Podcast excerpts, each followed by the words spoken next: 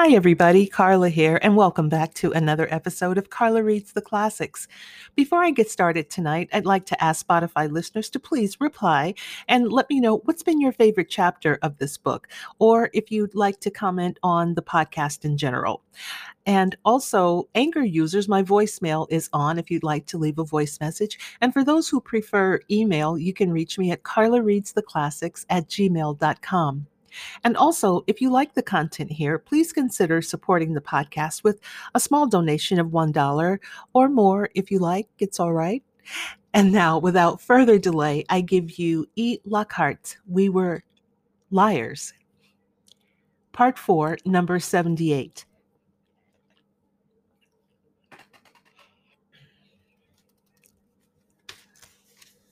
The hospital on Martha's Vineyard, summer 15, after my accident.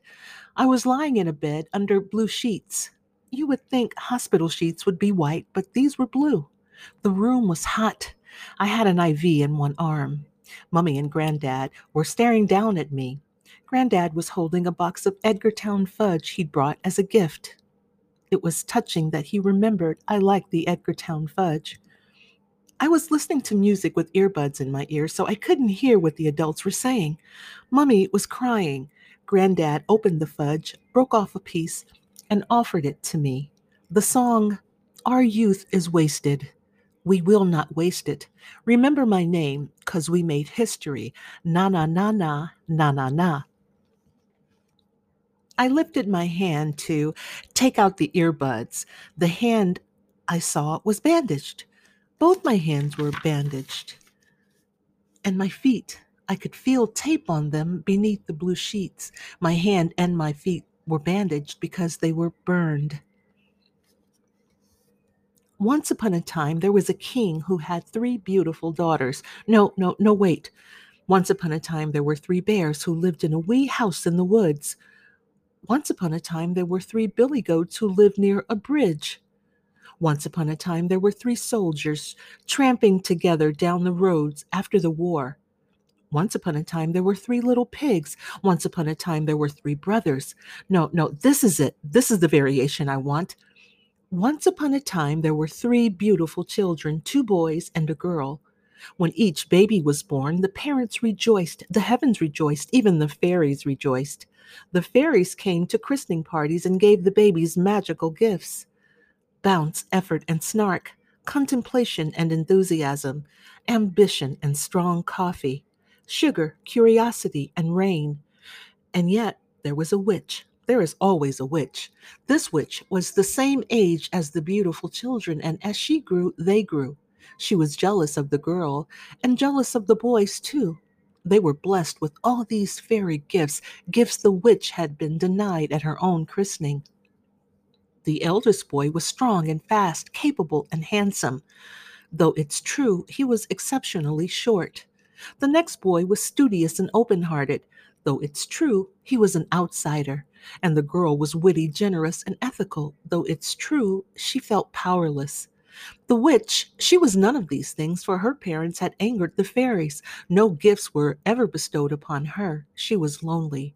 Her only strength was her dark and ugly magic.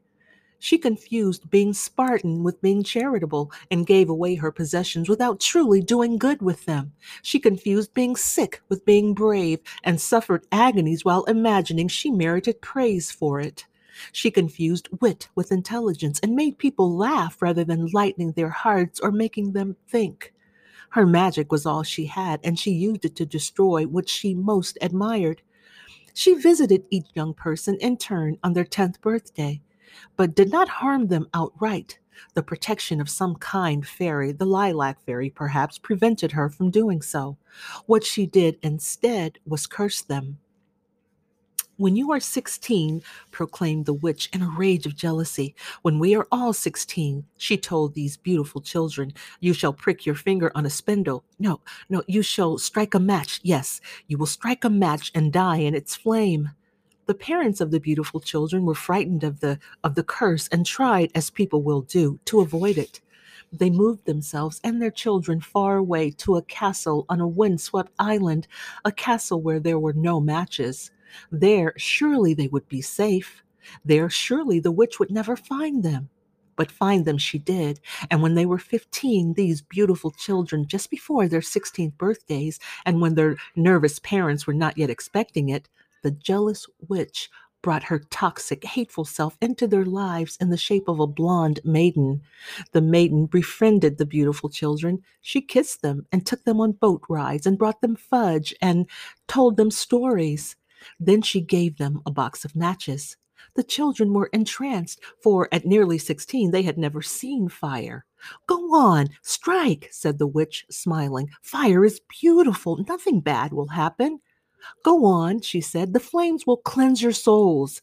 "Go on," she said, "for you are independent thinkers." "Go on," she said. "What is this life we lead if you do not take action?"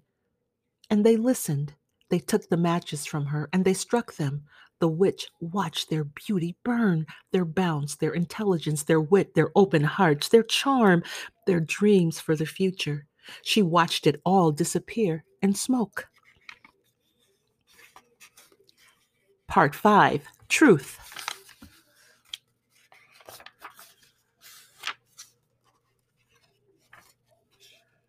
Here is the truth about the beautiful Sinclair family, at least the truth as Granddad knows it. The truth he was careful to keep out of all the newspapers. One night, 2 summers ago, on a warm July evening, Gatwick Matthew Patil, Mirren Sinclair Sheffield, and Jonathan Sinclair Dennis perished in a house fire thought to be caused by a jug of motorboat fuel that overturned in the mudroom. The house in question burned to the ground before the neighboring fire departments arrived on the scene. Cadence Sinclair Eastman was present on the island at the time of the fire, but did not notice it until it was well underway. The conflagration prevented her from entering the building when she realized there were people and animals trapped inside.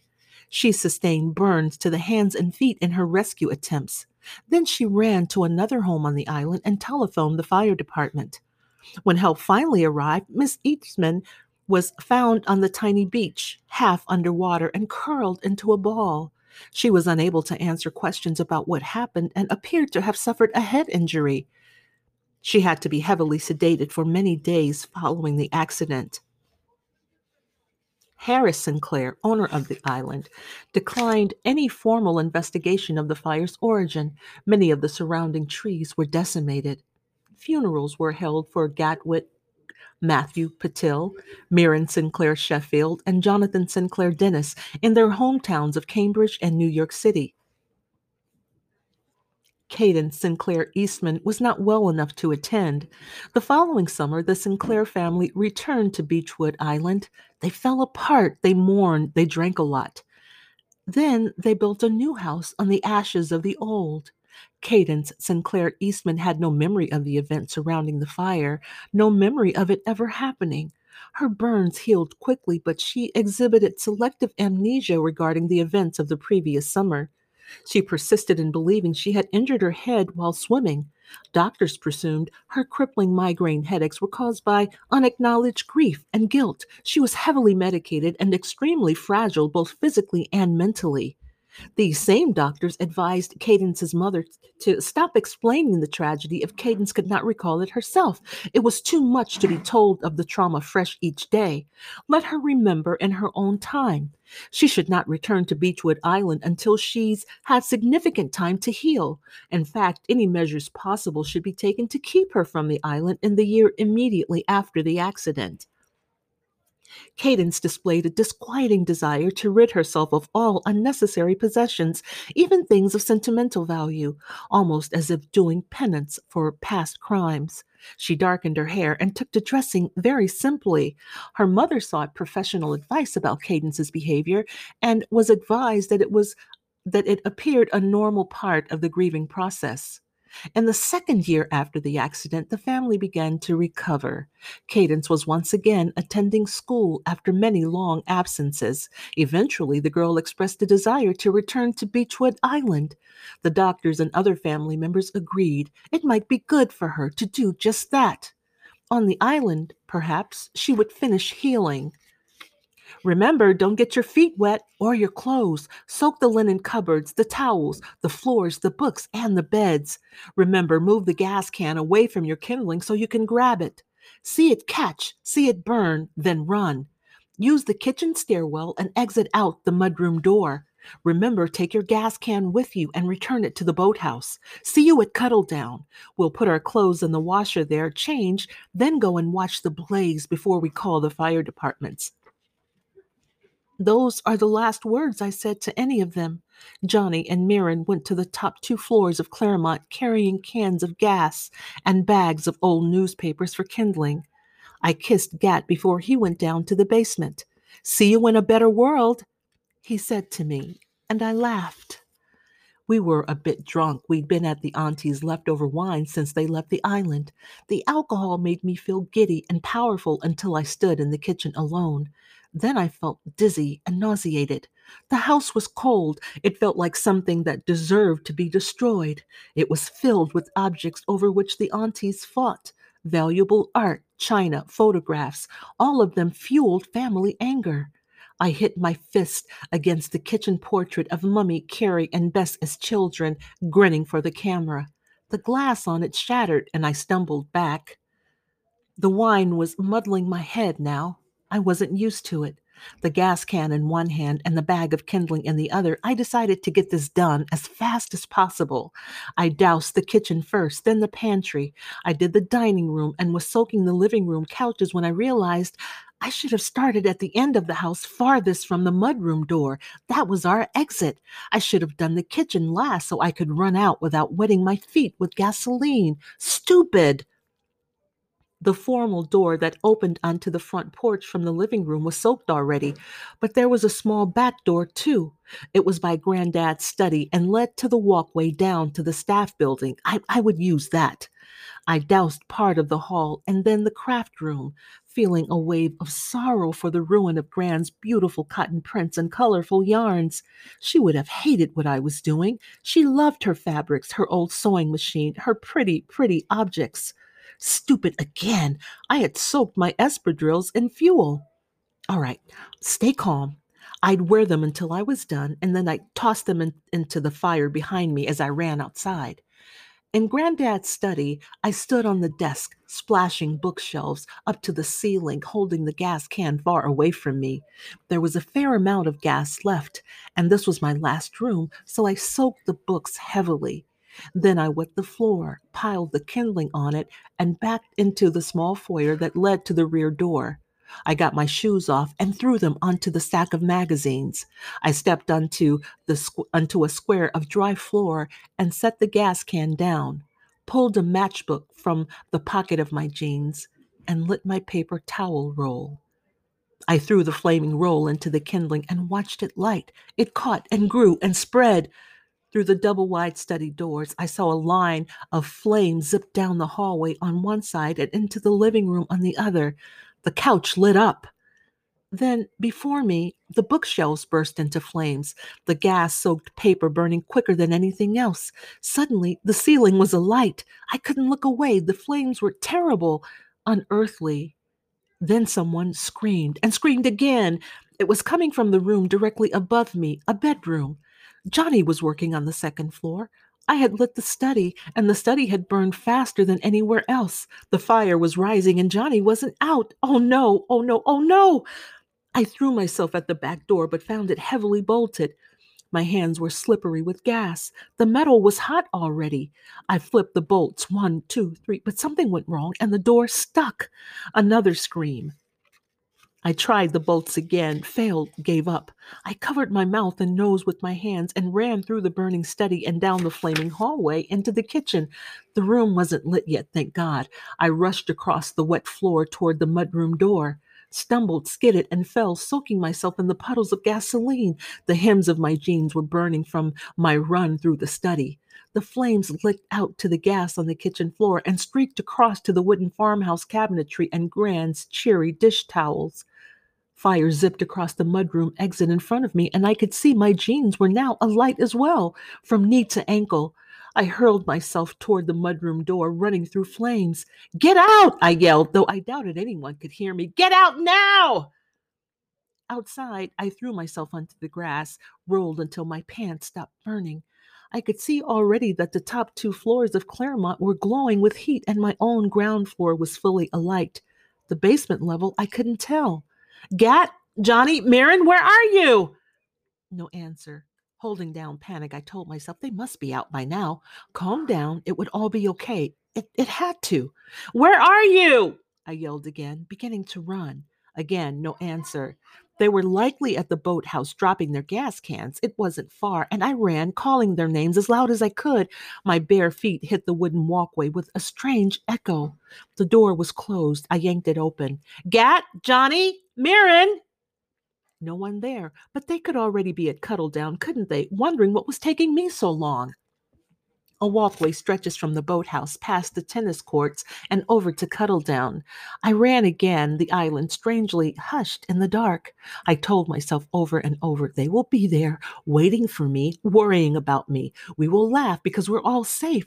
We will soak my burns in ice water and feel all kinds of lucky. We will.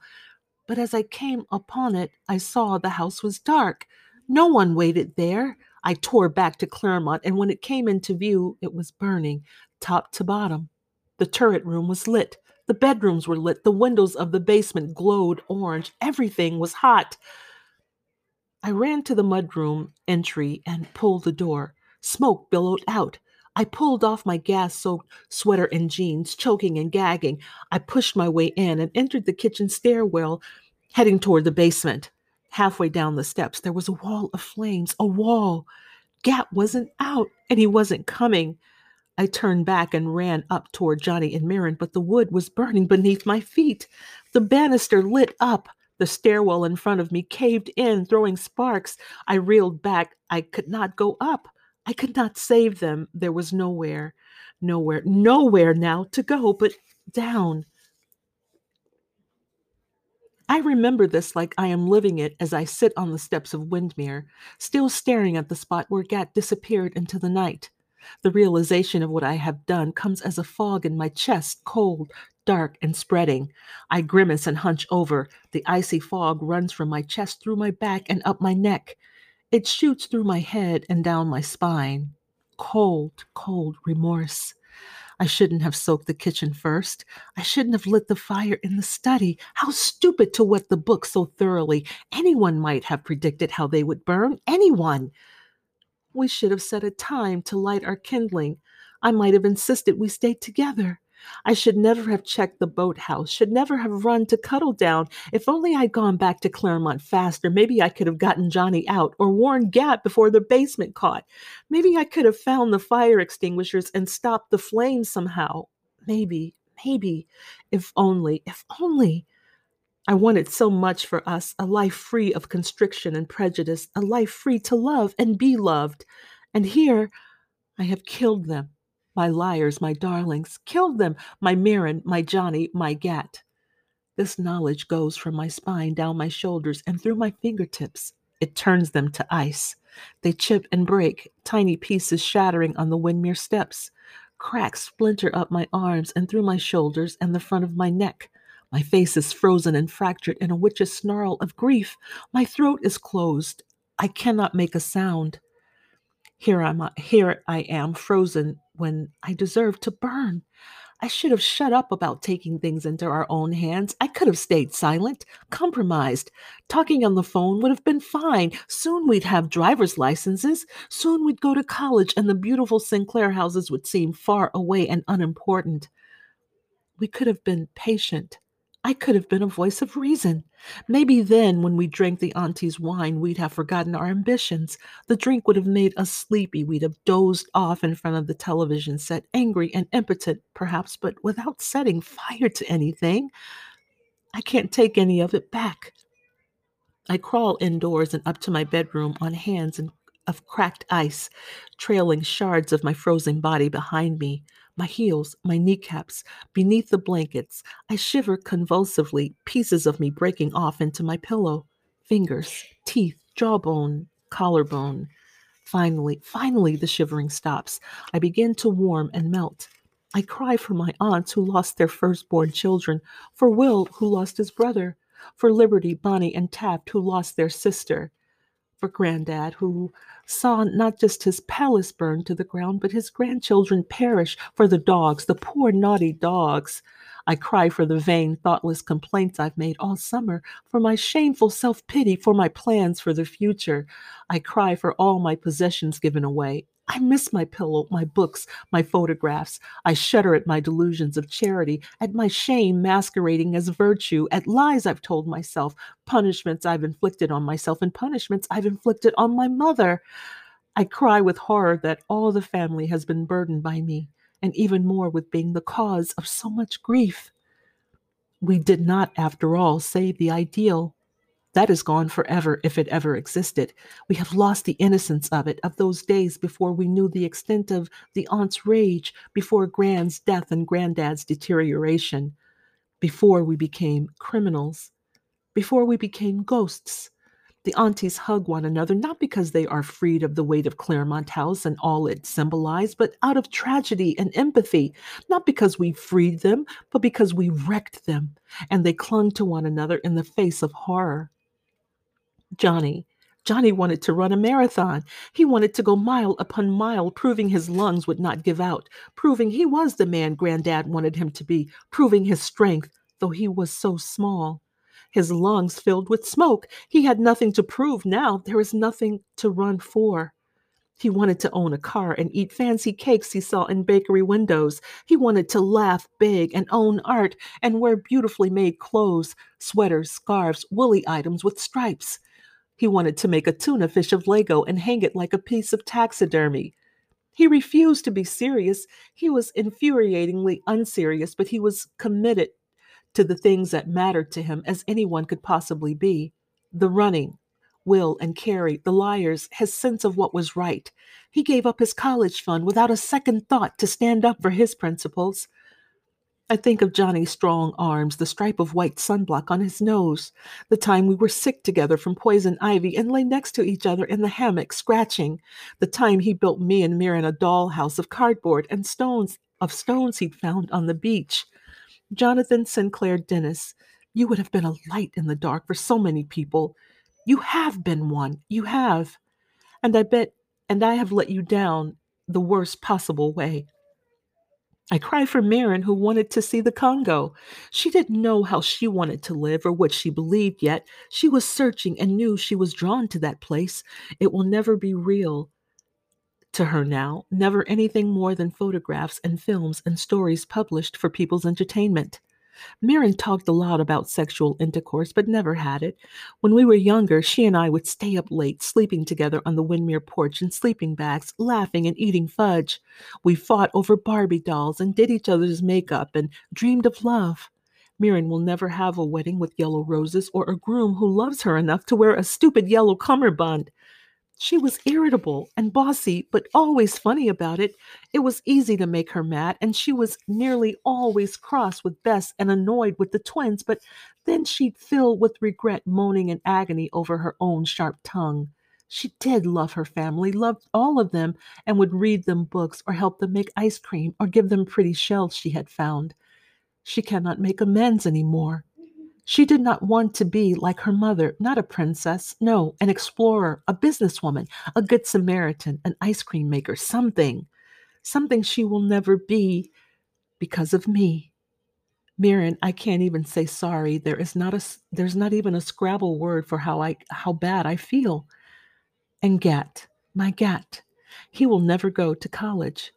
He had that hungry mind, constantly turning things over, looking not for answers, but for understanding. He will never satisfy his curiosity, never finish the 100 best novels ever written, never be the great man he might have been. He wanted to stop evil. He wanted to express his anger. He lived big, my brave Gat. He didn't shut up when people wanted him to. He made them listen, and then he listened in return. He refused to take things lightly, though he was always quick to laugh. Oh, he made me laugh, and he made me think, even when I didn't feel like thinking, even when I was too lazy to pay attention. Gat let me bleed on him, and bleed on him, and bleed on him. He never minded. He wanted to know why I was bleeding. He wondered what he could do to heal the wound. He will never eat chocolate again. I loved him. I love him as best I could, but he was right. I did not know him all the way. I will never see his apartment, eat his mother's cooking, meet his friends from school. I will never see the bedspread on his bed or the posters on his walls. I'll never know the diner where he got egg sandwiches in the morning or the corner where he double locked his bike. I don't even know if he bought egg sandwiches or hung posters. I don't know if he owned a bike or had a bedspread. I am only imagining the corner bike racks and the double locks because I never went home with him, never saw his life, never knew that person Gat was when not on Beechwood Island. His room must be empty by now. He has been dead 2 years. We might have been. We might have been. I have lost you, Gat, because of how desperately, desperately I fell in love. I think of my liars burning in their last few minutes, breathing smoke, their skin alight. How much it must have hurt. Mirren's hair in flames, Johnny's body on the floor, Gat's hands, his fingertips burnt, his arms shriveling with fire. On the backs of his hands, words, left, Gat, right, cadence, my handwriting. I cry because I am the only one of us still alive, because I will have to go through life without the liars, because they will have to go through whatever awaits them without me. Me, Gat, Johnny, and Mirren. Mirren, Gat, Johnny, and me. We have been here this summer, and we have not been here. Yes and no. It is my fault. My fault, my fault, and yet they love me anyway. Despite the poor dogs, despite my stupidity and grandiosity, despite our crime, despite my selfishness, despite my whining, despite my stupid dumb luck and being the only one left, and my inability to appreciate it when they have nothing anymore but this last summer together. They have said they love me. I have felt it in Gat's kiss and Johnny's laugh. Mirren shouted it across the sea even. I guess that is why they've been here. I needed them. Mummy bangs on my door and calls my name. I do not answer. An hour later, she bangs again. Let me in, won't you? Go away. Is it a migraine? Just tell me that. It isn't a migraine, I say. It's something else. I love you, Katie, she says. She says it all the time since I got sick, but only now do I see what Mummy means is, I love you in spite of my grief, even though you are crazy. I love you in spite of what I suspect you have done. You do know we all love you, right? She calls through the door. Aunt Bess and Aunt Carrie and Granddad and everyone. Bess is making the blueberry pie you like. It'll be out in half an hour. You could have it for breakfast. I asked her. I stand, go to the door, and open it a crack. Tell Bess I say thank you, I say. I just can't come right now. You've been crying, Mummy says. A little, I see.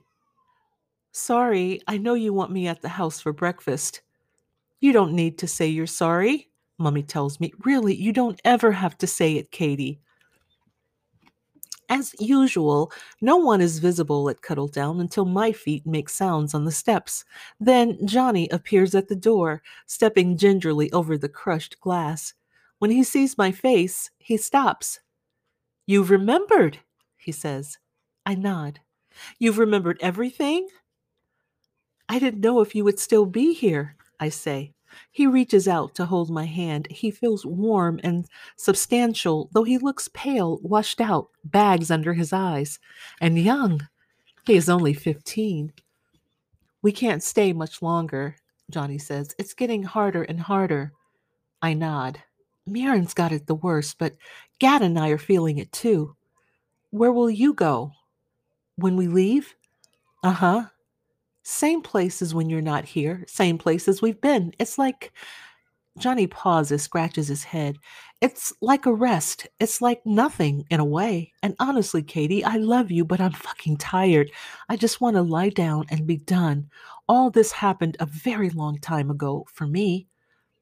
I look at him. I'm so sorry, my dear old Johnny, I say, feeling the tears well behind my eyes. Not your fault, says Johnny. I mean, we all did it. We all went crazy. We have to take responsibility. You shouldn't carry the weight of it, he says. Be sad, be sorry, but don't shoulder it. We go into the house and Mirren comes out of her bedroom. I realize she probably wasn't there until moments before I walked through the door. She hugs me. Her honey hair is dim, and the edges of her mouth look dry and cracked. I'm sorry I didn't do all this better, Katie, she says. I got one chance to be here, and I don't know, I drew it out, told so many lies. It's all right. I want to be an accepting person, but I am so full of leftover rage. I imagined I'd be saintly and wise, but instead I've been jealous of you, mad at the rest of my family. It's just messed up, and now it's done, she says, burying her face in my shoulder. I put my arms around her. You were yourself, Mirren, I say. I don't want anything else. I have to go now, she says. I can't be here any longer. I'm going down to the sea. No, please, don't go. Don't leave me, Mirren. Mirren, I need you. That is what I want to say, to shout, but I do not. And part of me wants to bleed across the great room floor or melt into a puddle of grief. But I do not do that either. I do not complain or ask for pity. I cry instead. I cry and squeeze Mirren and kiss her on her warm cheek and try to memorize her face. We hold hands as the three of us walk down to the tiny beach. Gat is there, waiting for us, his profile against the lit sky. I will see it forever like that. He turns and smiles at me, runs and picks me up, swinging me around as if there is something to celebrate, as if we are a happy couple in love on the beach. I am not sobbing anymore, but tears stream from my eyes without cease. Johnny takes off his button-down and hands it to me. Wipe your snot face, he says kindly. Mirren strips off her sundress and stands there in a bathing suit. I can't believe you put on a bikini for this, says Gat, his arm still around me. Certifiable, as Johnny. I love this bikini, says Mirren. I got it at Edgartown, summer 15. Do you remember, Katie? And I find that I do. We were desperately bored. The Littles had rented bikes to go on the scenic ride to Oak Bluffs, and we had no idea when they'd return. We had to wait and bring them back on the boat. So, whatever, we'd shop for fudge. We'd looked at windsocks, and finally we went into a tourist shop and tried on the tackiest bathing suits we could find. It says, the vineyard is for lovers on the butt, I tell Johnny. Mirren turns around, and indeed it does. Blaze of glory and all that, she says, but not without bitterness. She walks over, kisses me on the cheek, and says, be a little kinder than you have to, Katie, and things will be all right. And never eat anything bigger than your ass, yells Johnny. He gives me a quick hug and kicks off his shoes. The two of them wade into the sea. I turn to Gat. You going too? He nods. I am so sorry, Gat, I say. I am so sorry and will never be able to make it up to you. He kisses me and I can feel him shaking, and I wrap my arms around him like I could stop him from disappearing, like I could make this moment last, but his skin is cold and damp with tears, and I know he is leaving. It is good to be loved, even though it will not last. It is good to know that once upon a time there was Gat and me. Then he takes off, and I cannot bear to be separate from him, and I think, this cannot be the end. It can't be true we won't ever be together again, not when our love is so real. The story is supposed to have a happy ending. But no, he is leaving me. He is dead already, of course. The story ended a long time ago. Gat runs into the sea without looking back, plunging in and all his clothes, diving underneath the small waves. The liars swim out, past the edge of the cove and into the open ocean. The sun is high in the sky and glints off the water, so bright, and then they dive or something, and they are gone. I am left there on the southern tip of Beechwood Island. I am on the tiny beach, alone. I sleep for what might be days. I can't get up. I open my eyes, it's light out. I open my eyes, it's dark. Finally, I stand. In the bathroom mirror, my hair is no longer black. It has faded to a rusty brown with blonde roots. My skin is freckled and my lips are sunburnt. I am not sure who that girl in the mirror is. Bosch, Grindle, and Poppy follow me out of the house, panting and wagging their tails. In the new Claremont kitchen, the aunties are making sandwiches for a picnic lunch. Jenny is cleaning out the refrigerator.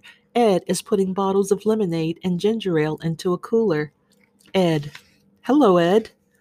He waves at me, opens a bottle of ginger ale, and gives it to Carrie.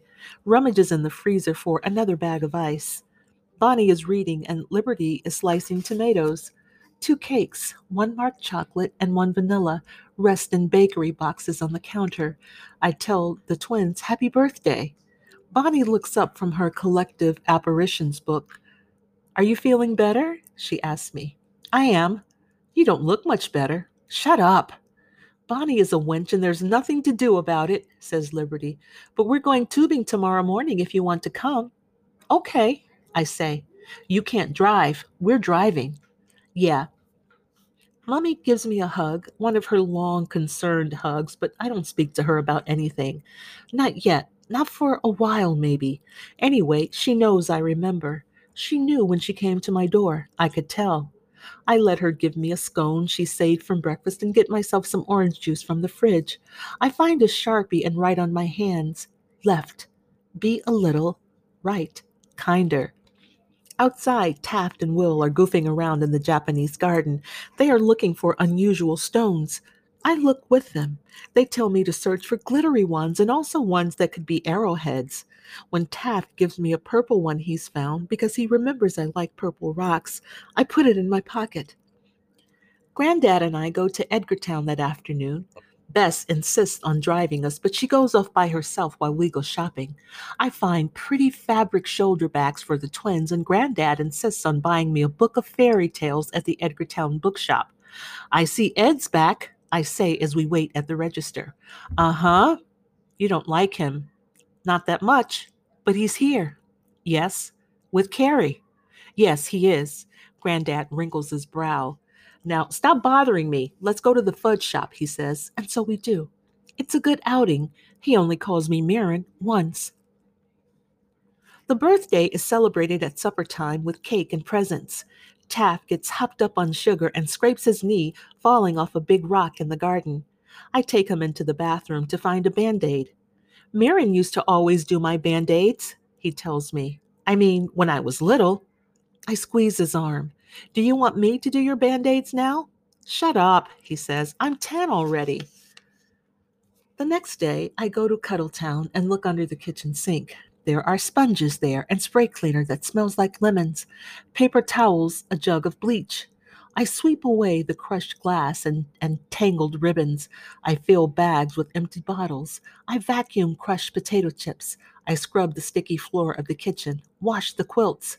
I wipe grime from windows and put the board games in the closet and clean the garbage from the bedrooms. I leave the furniture as Mirren liked it. On impulse, I take a pad of sketch paper and a ballpoint pen from Taft's room and begin to draw. They are barely more than stick figures, but you can tell they are my liars. Gat, with his dramatic nose, sits cross-legged reading a book. Mirren wears a bikini and dances. Johnny sports a snorkeling mask and holds a crab in one hand. When it's done, I stick the picture on the fridge next to the old crayon drawings of Dad, Gran, and the Goldens. Once upon a time, there was a king who had 3 beautiful daughters. These daughters grew to be women, and the women had children, beautiful children, so many, many children, only something bad happened. Something stupid, criminal, terrible, something avoidable, something that never should have happened, and yet something that could eventually be forgiven. The children died in a fire, all except one. Only one was left, and she... No, that's not right. The children died in a fire, all except 3 girls and 2 boys. There were 3 girls and 2 boys left, Cadence, Liberty, Bonnie, Taft, and Will. And the 3 princesses, the mothers, they crumbled in rage and despair. They drank and shopped, starved and scrubbed and obsessed. They clung to one another in grief, forgave each other, and wept. The father raged too, though they were far away, and the king, he descended into a delicate madness from which his old self only sometimes emerged. The children, they were crazy and sad. They were racked with guilt for being alive, racked with pain in their heads and fear of ghosts, racked with nightmares and strange compulsions, punishments for being alive when the others were dead. The princesses, the fathers, the king, and the children, they crumbled like eggshells, powdery and beautiful, for they were always beautiful, it seemed, as if this tragedy marked the end of the family. And perhaps it did, but perhaps it did not. They made a beautiful family still, and they knew it. In fact, the mark of tragedy became, with time, a mark of glamour, a mark of mystery, and a source of fascination for those who viewed the family from afar. The eldest children died in the fire, they say, the villagers of Burlington, the neighbors in Cambridge, the private school parents of Lower Manhattan, and the senior citizens of Boston. The island caught fire, they say. Remember some summers ago? The three beautiful daughters became more beautiful still in the eyes of their beholders, and this fact was not lost upon them, nor upon their father, even in his decline. Yet the remaining children, Cadence, Liberty, Bonnie, Taft, and Will, they know that tragedy is not glamorous. They know it doesn't play out in life as it does on stage or between the pages of a book. It is neither a punishment meted out, nor a lesson conferred. Its horrors are not attributable to one single person. Tragedy is ugly, entangled, stupid, and confusing. That is what the children know, and they know that the stories about their family are both true and untrue. There are endless variations, and people will continue to tell them. My full name is Cadence Sinclair Eastman. I live in Burlington, Vermont, with Mummy and 3 dogs. I am nearly 18. I own a well-used library card, an envelope full of dried beach roses, a book of fairy tales, and a handful of lovely purple rocks. Not much else. I am the perpetrator of a foolish, deluded crime that became a tragedy. Yes, it is true that I fell in love with someone and that he died, along with the 2 other people I loved best in the world. That has been the main thing to know about me, the only thing to know about me for a very long time, although I did not know it myself. But there must be more to know. There will be more. My full name is Cadence Sinclair Eastman. I suffer migraines. I do not suffer fools. I like a twist of meaning. I endure. And that brings us to the end. That's the final chapter of E. Lockhart's We Were Liars. Thank you so much for listening here at Carla Reads the Classics. As always, if you have questions or comments, or if you'd like to make a suggestion, please write to me at carlareadstheclassics@gmail.com. Anchor users, please feel free to leave a voicemail. And Spotify listeners, please reply to the comment.